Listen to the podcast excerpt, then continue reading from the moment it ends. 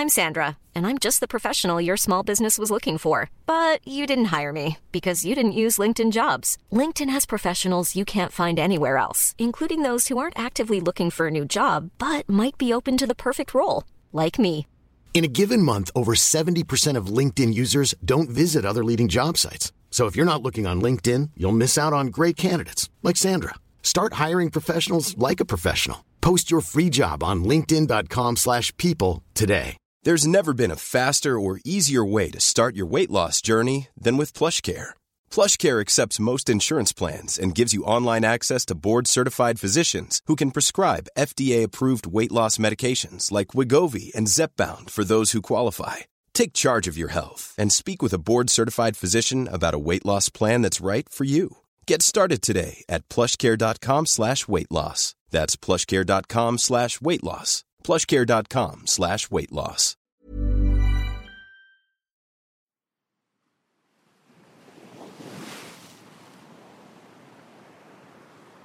Vous vous souvenez de Pénélope?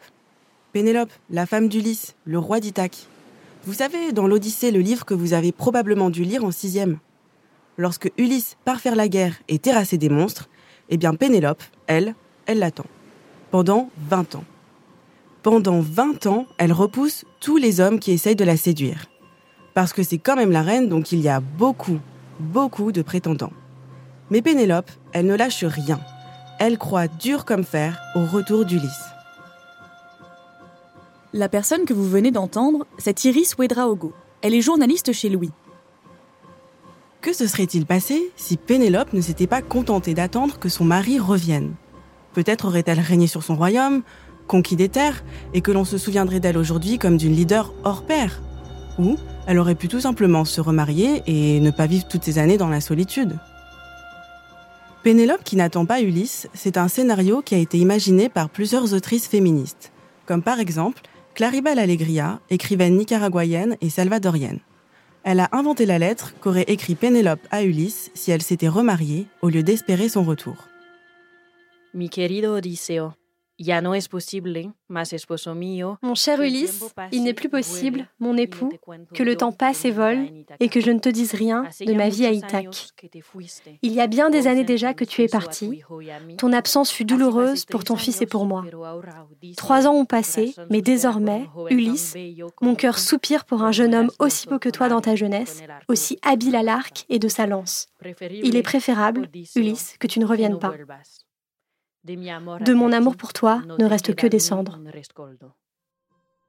Mais dans la version originale du mythe, Pénélope s'est contentée d'espérer des années le retour d'Ulysse en défaisant et refaisant sans cesse la tapisserie qu'elle tissait consciencieusement.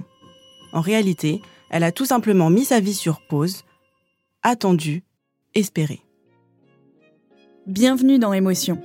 Je m'appelle Adélie Pojman-Pontet et aujourd'hui, c'est Iris Ouedraogo qui va vous présenter ce 13e épisode. Iris part explorer ce qui advient quand on ressent de l'espoir, pour découvrir si c'est véritablement ou non une émotion positive.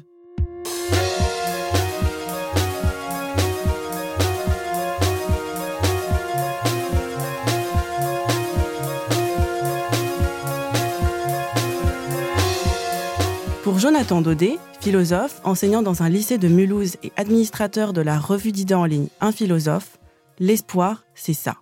Un état d'attente passive où l'on se contente de rêver à une vie meilleure, mais sans agir vraiment pour améliorer notre quotidien. Dans un texte intitulé avec un peu de provocation contre l'espoir, il développe l'idée selon laquelle cette émotion nous empêche de trouver des portes de sortie à des situations qui ne nous conviennent pas, jusqu'à nous rendre même carrément apathiques. Il y a l'idée que l'espoir euh, est un sentiment positif, euh, alors qu'en réalité, euh, il me semble que l'espoir est avant tout une passion triste, un sentiment qui est lié à la nostalgie, peut-être à la mélancolie. L'espoir est plutôt pour moi un sentiment qui est le souvenir d'un bonheur passé, et qu'on espère euh, soit qu'il pourrait revenir ou alors euh, qu'il n'est plus là et donc qu'il faudrait retourner à une forme euh, de tranquillité, de quelque chose de perdu et pas du tout quelque chose de, de positif. En fait, comme dit Nietzsche, l'espoir c'est quelque chose qui lorgne sans cesse s'il n'y a pas dans un coin du désespoir. Pour le philosophe, l'espoir nous conduit à être continuellement frustrés, à ressasser ce que l'on voudrait être ou ce que l'on voudrait faire. et finalement à nous rendre continuellement insatisfaits.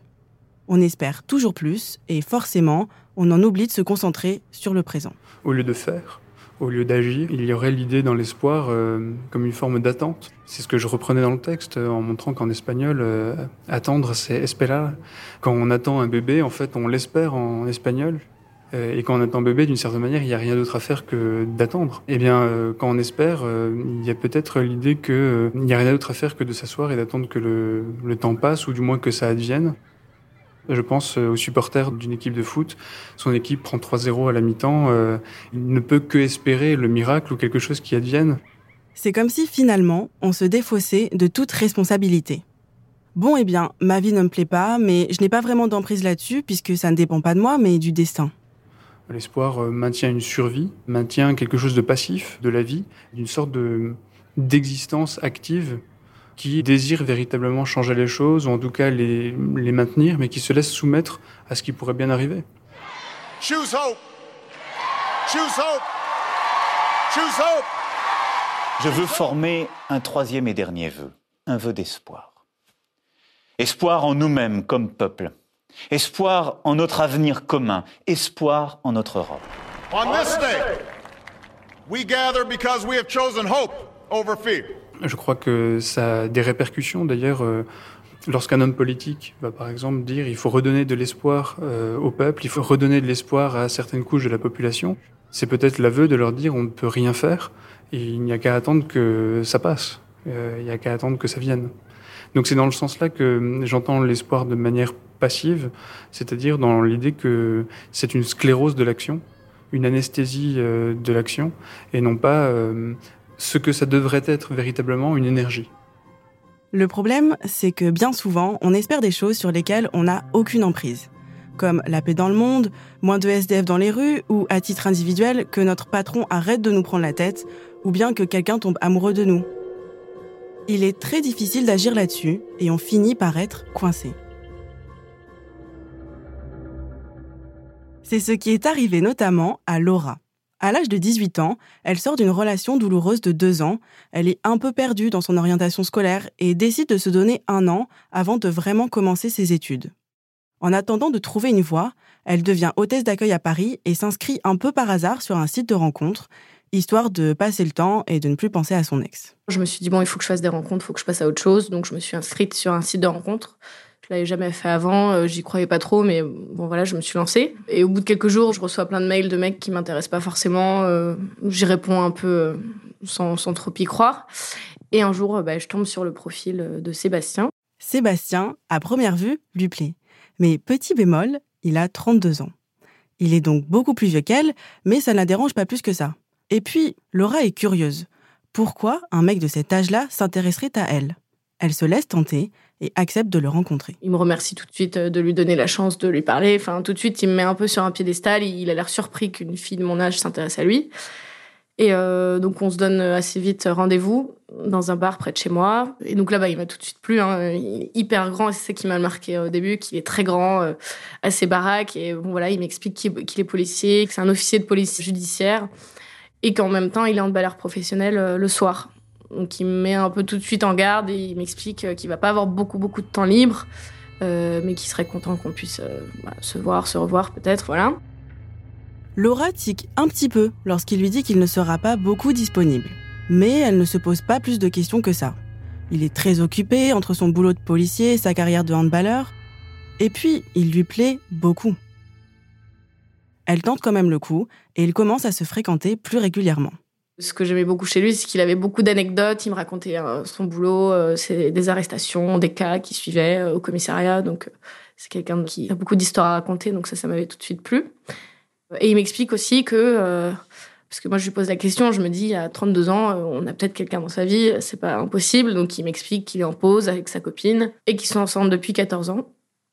Donc là, moi, je panique un peu. Je me dis, ça fait beaucoup. Déjà, est-ce que c'est vraiment terminé euh, Est-ce qu'il s'en est vraiment remis? Comment on peut se remettre d'une relation de 14 ans euh, si vite comme ça? Mais je pose pas plus de questions que ça et je me dis, bon, de toute manière, on verra. Et donc, on, se revoit plusieurs fois. Et moi, je tombe raide dingue de lui très vite. Ils s'écrivent beaucoup de textos, presque en permanence. Et à chaque rendez-vous, elle s'attache davantage.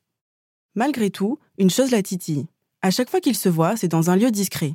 Un café excentré, le coin d'une rue ou la voiture de Sébastien. Je sentais qu'il était méfiant. Euh, je me souviens d'une fois, il m'a donné rendez-vous dans un parking souterrain. Il m'a dit, on sait jamais. Enfin, et je me suis dit, moi, bon, bah, c'est parce qu'il est policier, euh, il est sûrement un peu parano. Finalement, Laura finit par comprendre par elle-même que Sébastien s'est remis avec sa copine. Lui ne lui dira jamais frontalement. Et pour ne pas le perdre, Laura ne dit rien. Elle lui fait croire qu'elle gère, qu'elle n'est pas vraiment amoureuse. Elle ne veut surtout pas qu'il prenne peur et s'enfuit. Alors elle réfrène ses sentiments et fait comme si tout allait bien, tout en gardant l'espoir qu'il la choisisse elle. Pendant ce temps-là, elle doit aussi se plier aux règles très strictes que Sébastien met en place pour que surtout leur relation reste secrète et que sa compagne ne découvre rien. Euh, après 21h, il est plus trop dispo, il me dit bonne nuit. Euh, bon. Et donc on continue à se voir.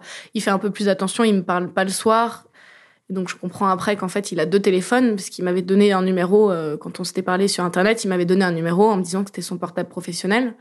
moi je me suis même pas posé de question pourquoi il me donnait ce numéro et pas le perso, mais et un jour je ne sais pas pourquoi je l'appelle alors qu'on se parle d'habitude par SMS et euh, je tombe sur euh, une messagerie humoristique du type, enfin celle qu'on achète quoi. Donc hé hey, salut, laisse-moi ton message.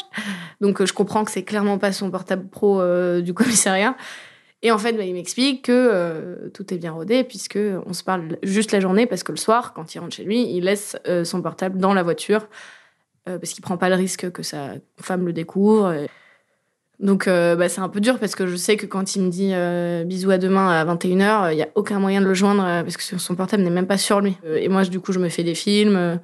je m'imagine qu'il passe des super soirées alors qu'il m'explique qu'il est triste, que ça va pas, qu'il se touche plus, que c'est pour ça d'ailleurs qu'il est avec moi et que c'est pas juste parce qu'il a envie d'avoir euh, plein de femmes, que je suis la première, qu'il a jamais connu ça avant. Il me promet qu'il a qu'un seul jardin secret, donc c'est moi son petit jardin secret. Et voilà. Laura encaisse. Elle fait des concessions de plus en plus grandes, mais ne dit rien, ne se plaint pas. Ce qu'elle me dit, c'est que elle a peur de passer pour une hystérique.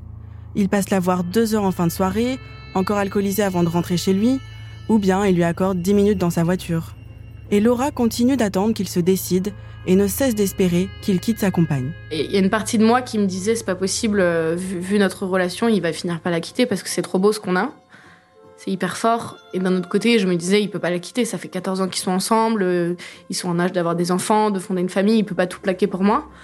Mais bon, ça fait 14 ans. En 14 ans, quand même, ils se sont pas engagés. Ils ont pas eu d'enfants. Donc c'est quand même qu'il y a un truc qui me mettait toujours sur un piédestal et je me disais bon bah ça va aller, il va finir par euh, prendre une décision, ça va être moi, euh, il va la quitter sa vieille. Enfin je me disais ça en fait à l'époque alors qu'elle était pas vieille du tout. Mais ça devenait quand même de plus en plus compliqué pour moi d'accepter le truc et, surtout de devoir tout garder en moi, de pas pouvoir lui dire à quel point j'espérais qu'il la quitte et compagnie. Et du coup je devenais un peu chèvre quoi, je, le suivais, euh, je savais où ils habitaient, je sais plus comment je l'ai su, je pense qu'il a dû me le dire. De fil en aiguille, Laura se retrouve à le suivre en voiture. Elle se débrouille pour faire des rondes autour de son immeuble, essayer de l'apercevoir, et elle arrive même à observer sa copine par la fenêtre de la cuisine. Elle fait des choses qui ne lui ressemblent pas, s'invente une personnalité pour le convaincre de faire le bon choix. Ça me faisait beaucoup de mal et je me transformais, je me, je, me suis inventé une passion pour le funk puisqu'il il adorait cette musique que je n'aime pas du tout mais je voulais tout le temps me rendre intéressante et, dès qu'il me disait oh elle m'énerve elle fait ça et ben moi il fallait que je fasse l'inverse. Il fallait que je sois autre chose. Dès que je faisais quelque chose euh, je sais pas j'allais à une brocante euh, je lui disais parce que je me suis dit ça va lui plaire. Puis euh, ça m'obsédait beaucoup et surtout j'en parlais à mes amis mais un peu de loin et elles le connaissaient pas. Donc j'avais l'impression d'être dans ma bulle avec mes problèmes avec ce mec qui était beaucoup plus vieux que nous toutes. Puis il y avait des copines qui comprenaient pas parce qu'il était beaucoup plus âgé. Je suis passée à côté de certaines rencontres sûrement et puis je pense que je sais pas si c'est lié, mais c'est vrai que ça m'a pas donné confiance en moi et que j'ai pas eu le cran nécessaire de, reprendre mes études tout de suite. J'étais un peu euh, spectatrice de ce qui se passait aussi, quoi. Finalement, Laura arrive à se défaire de cette relation et elle décide de le quitter. Mais pendant des années, ils continuent à se parler par texto. Sébastien persiste à lui dire qu'entre eux, c'est magique, qu'il ne rencontrera jamais quelqu'un qui lui correspond autant. Il finit d'ailleurs par quitter sa femme quelque temps après le départ de Laura. Mais à ce moment-là, elle, elle a refait sa vie, rencontré quelqu'un d'autre et trouvé sa voie. Mauvais timing. Jusqu'à ce que, enfin, six ans après, ils se retrouvent tous les deux célibataires et décident de retenter le coup. Bah, on, en a beaucoup parlé parce qu'on a essayé de se remettre ensemble euh, peut-être six ans après. Là, il y a quelques mois, en fait, quelques années. On a essayé, euh, mais on avait trop changé, ou alors peut-être qu'on se connaissait pas assez finalement, puisqu'on passait vraiment que des petits moments. On dormait jamais ensemble, on...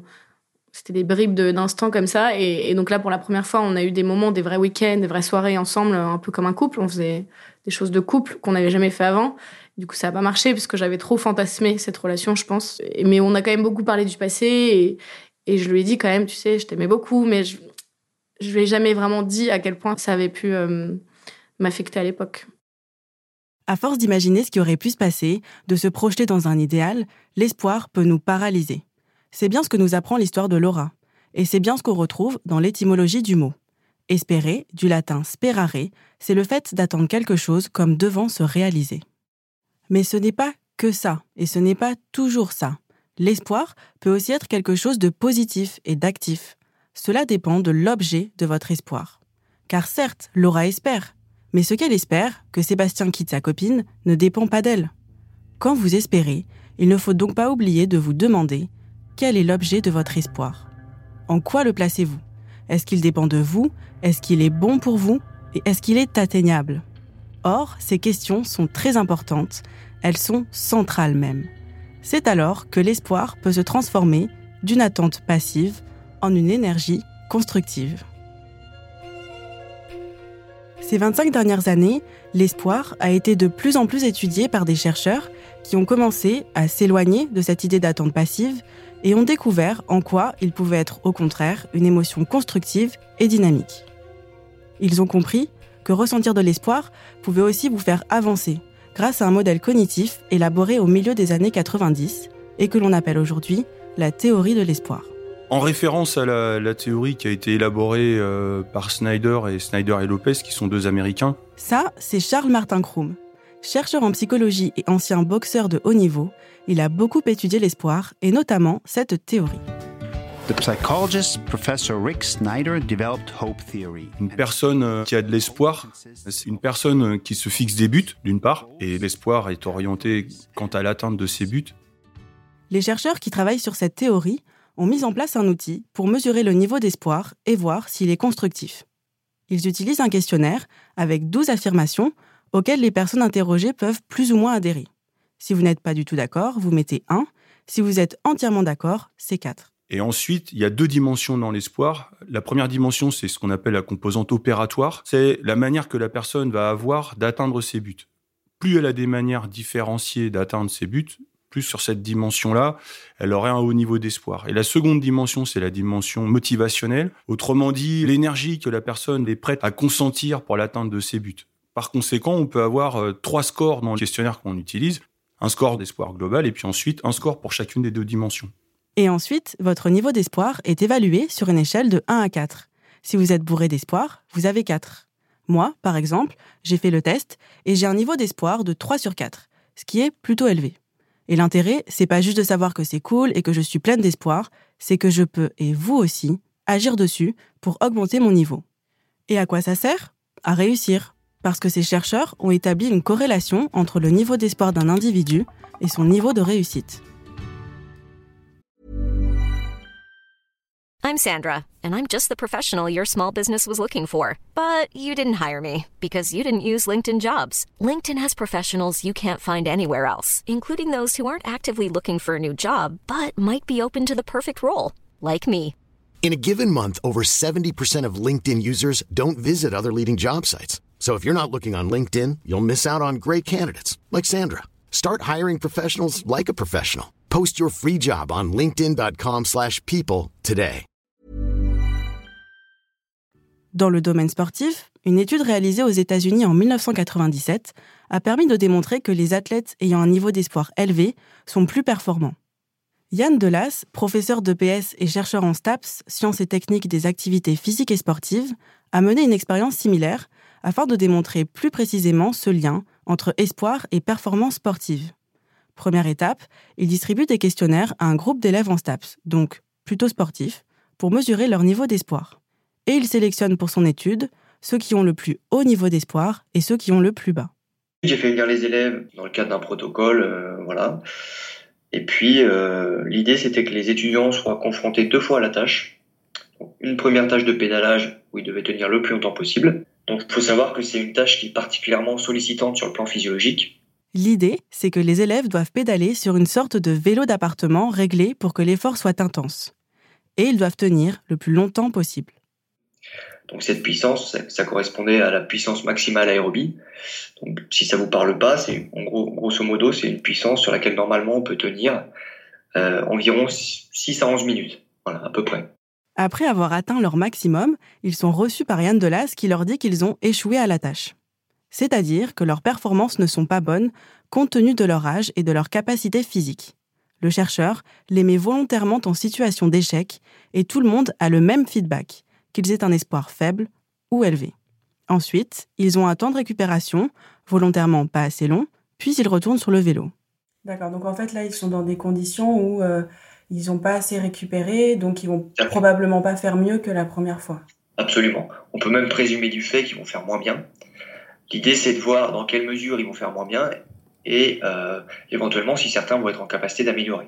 Ce qu'on constate, c'est que chez, le, chez les deux groupes, espoir élevé comme espoir faible, il y a une diminution des performances. Chez presque tous les sujets, sauf quelques sujets qui, qui arrivent à augmenter leur performance, mais c'est rare.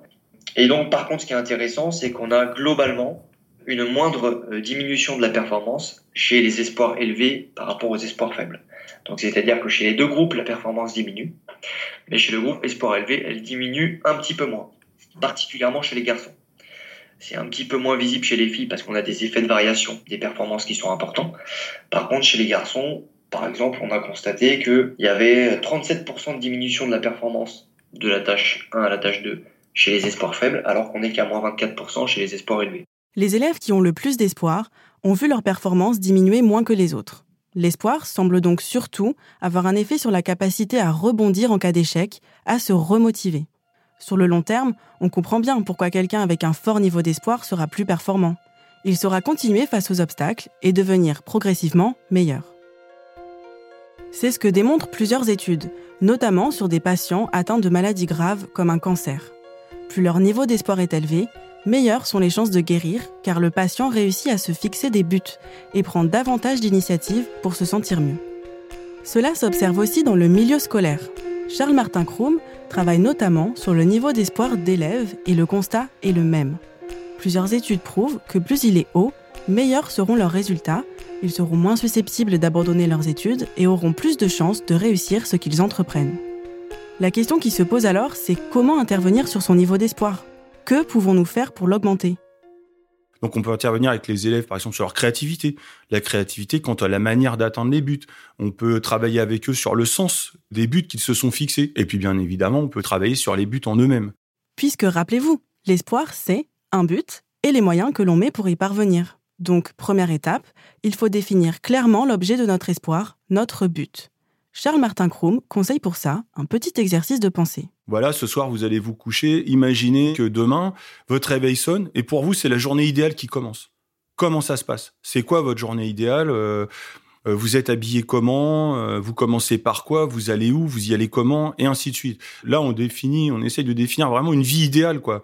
Dans le principe, ce serait euh, un petit peu comme si on rêvait sa vie pour ensuite vivre son rêve, quoi. C'est, j'aurais tendance à reprendre un peu ces mots-là.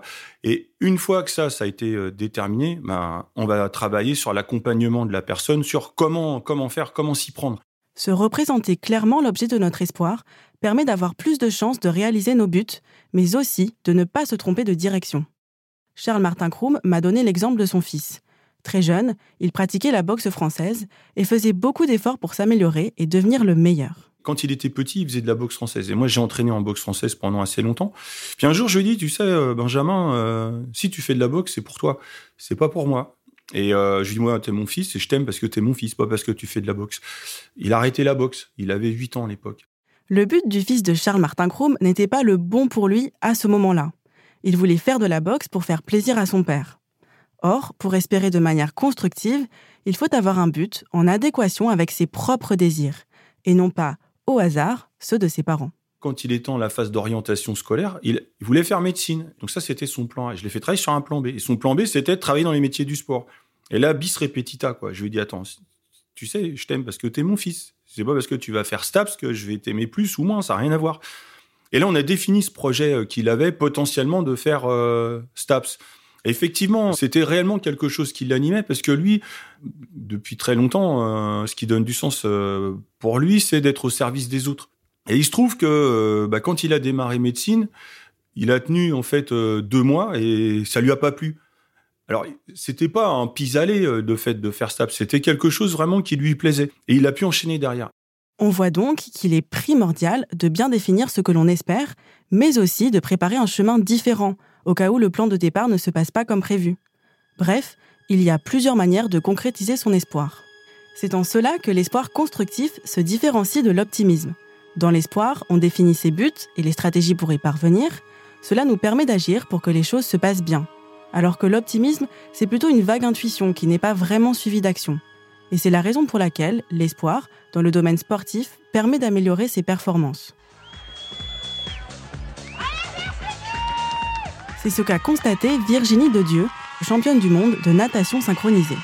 Elle a toujours eu un grand espoir en ses chances de gagner les plus hauts titres. Elle a commencé ce sport un peu par hasard à l'âge de 6 ans dans le petit club d'Aix-en-Provence. Et très vite, elle se démarque de ses coéquipières. Vraiment, le but pour mes parents, c'était euh, de faire du sport pour s'amuser, pour se défouler, pour se dépenser, parce qu'ils estiment que les enfants ont besoin de faire euh, du sport tous les jours. Et du coup, euh, bah, j'ai vraiment accroché. C'est vrai que ça, ça a été quelque chose de très naturel, très vite. Et donc j'ai commencé à 6 ans et demi. Et j'ai fait de la danse classique juste l'année d'après aussi. Trois ans après ses débuts, Virginie de Dieu termine première en compétition individuelle, alors qu'elle a plusieurs années de moins que certaines de ses concurrentes. Donc forcément, ben, on s'aperçoit qu'il y a quelque chose.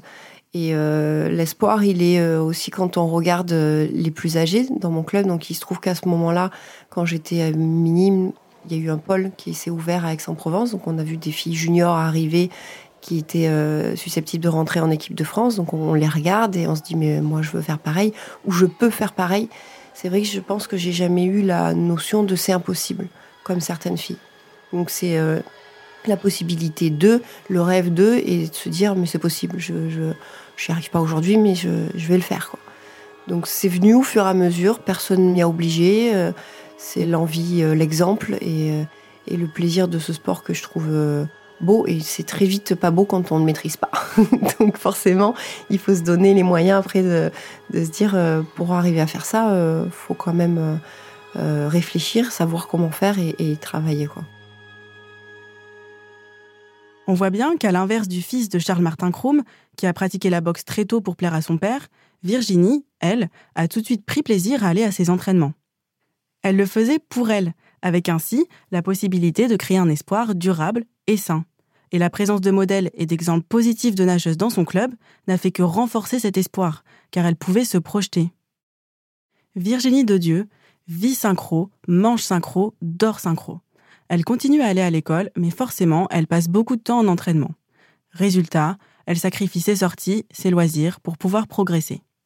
À 15 ans, elle partait déjà en déplacement au Japon avec son équipe, pour se mesurer aux meilleures nageuses de son âge. Donc je suis rentrée en équipe de France Espoir à l'âge de 93-14 ans. J'ai fait les deux années d'après les, juniors et donc j'ai été détectée pour euh, éventuellement faire les Jeux Olympiques à Atlanta en 96. Et en effet, je suis rentrée en équipe de France à, à l'âge de 17 ans. Donc j'ai dû partir de chez mes parents à l'âge de 16 ans.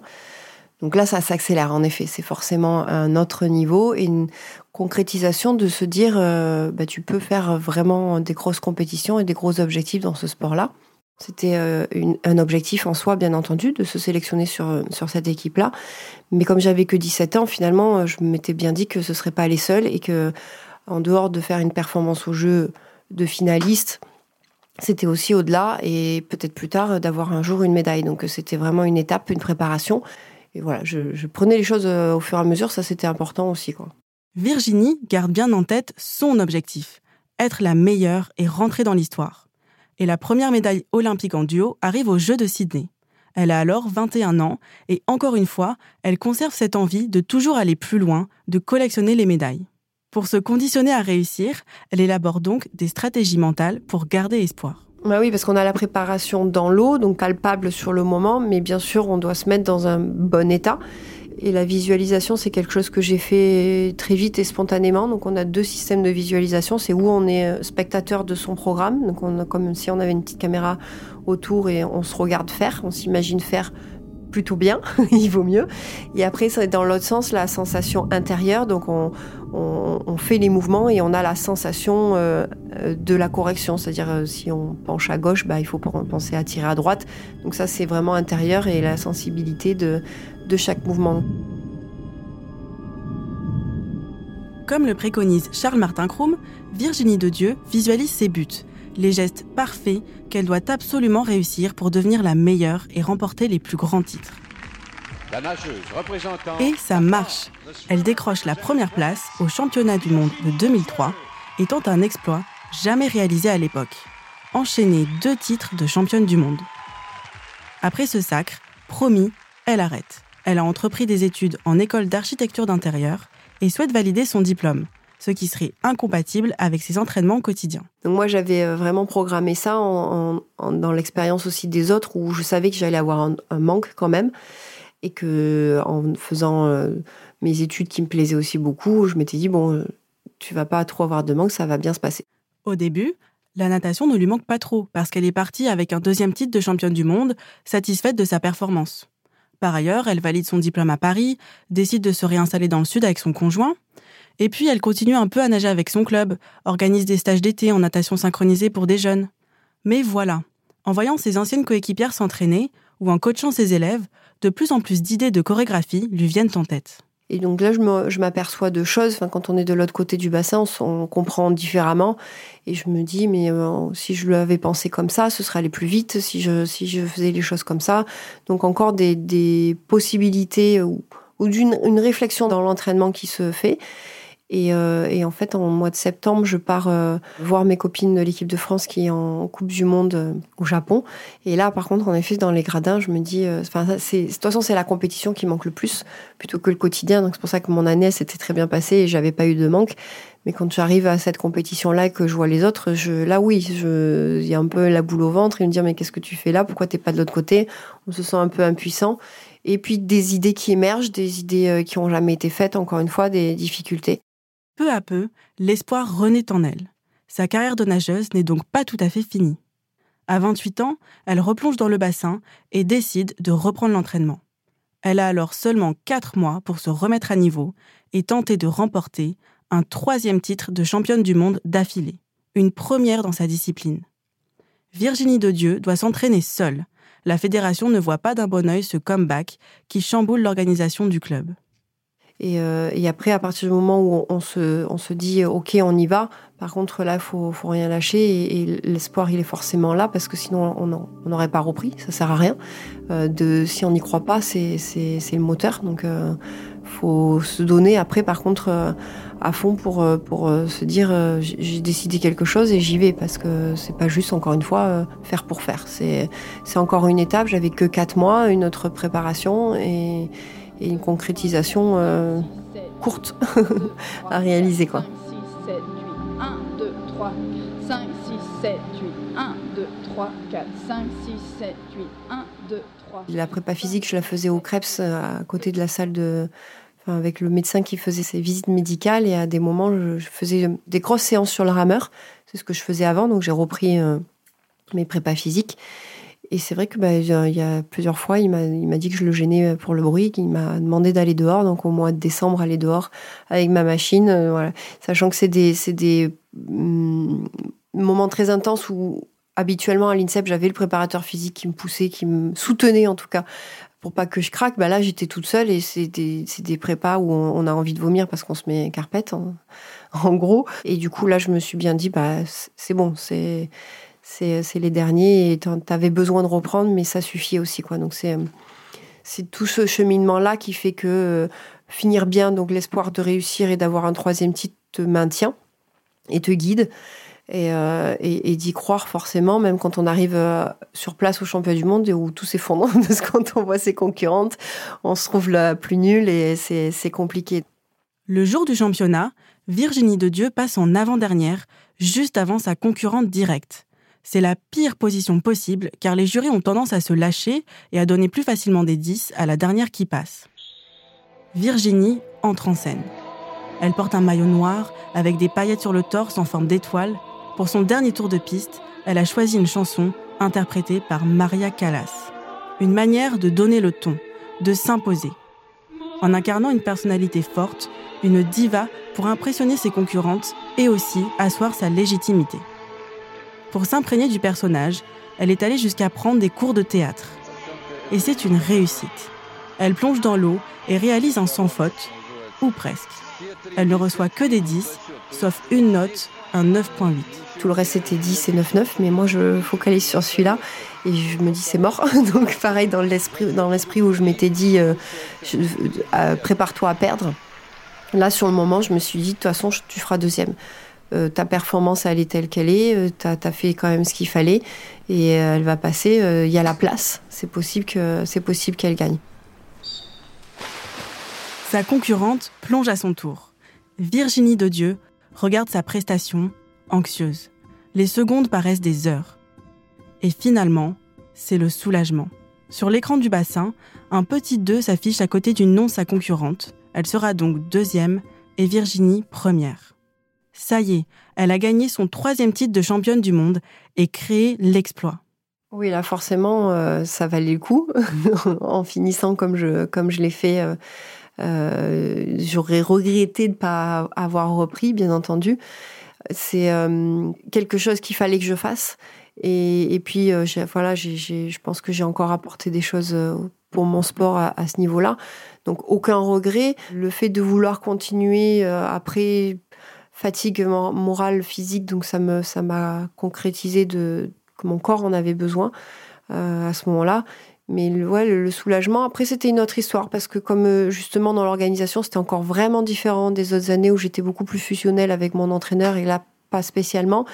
Je l'ai, cette reprise-là, je l'ai créée plus avec mon futur mari, mon copain, et on a, on a finalement débuté une, histoire familiale avec, euh, avec ce programme-là.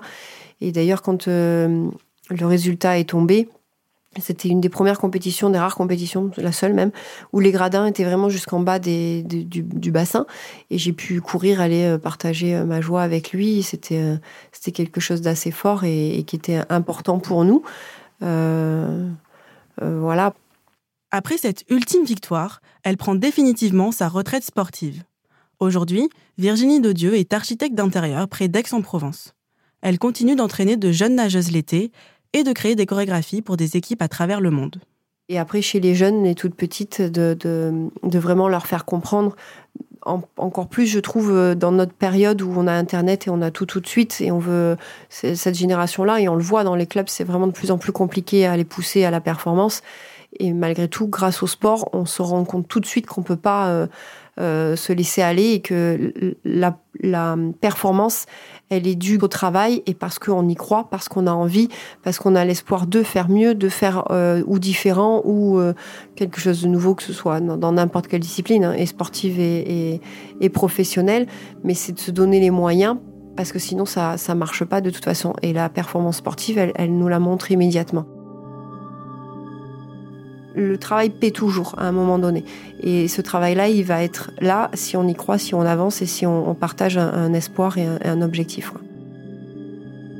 Virginie de Dieu l'a bien compris. L'espoir peut nous donner des ailes dès lors qu'on travaille pour et qu'on l'oriente dans une direction que l'on a choisie en toute connaissance de cause, que l'on sait être bonne pour nous et atteignable. Alors Pénélope, si tu nous écoutes, on pose ses aiguilles, on dit oui ou non aux prétendants on arrête d'attendre le retour d'Ulysse et on devient maîtresse de son espoir.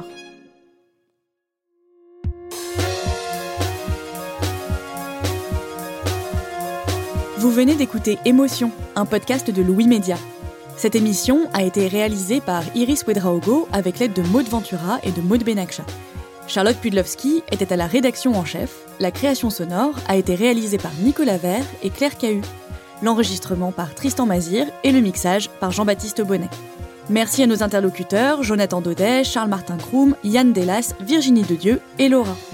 Vous pouvez écouter Émotion sur toutes les applications de podcast comme iTunes ou Google Podcast par exemple, ainsi que sur YouTube, Spotify et SoundCloud. Nous sommes aussi sur les réseaux sociaux, at Émotion Podcast, Émotion avec un sur Facebook, Instagram et Twitter. Si vous avez une histoire forte en lien avec une émotion, n'hésitez pas à nous écrire à hello at louismedia.com. À bientôt!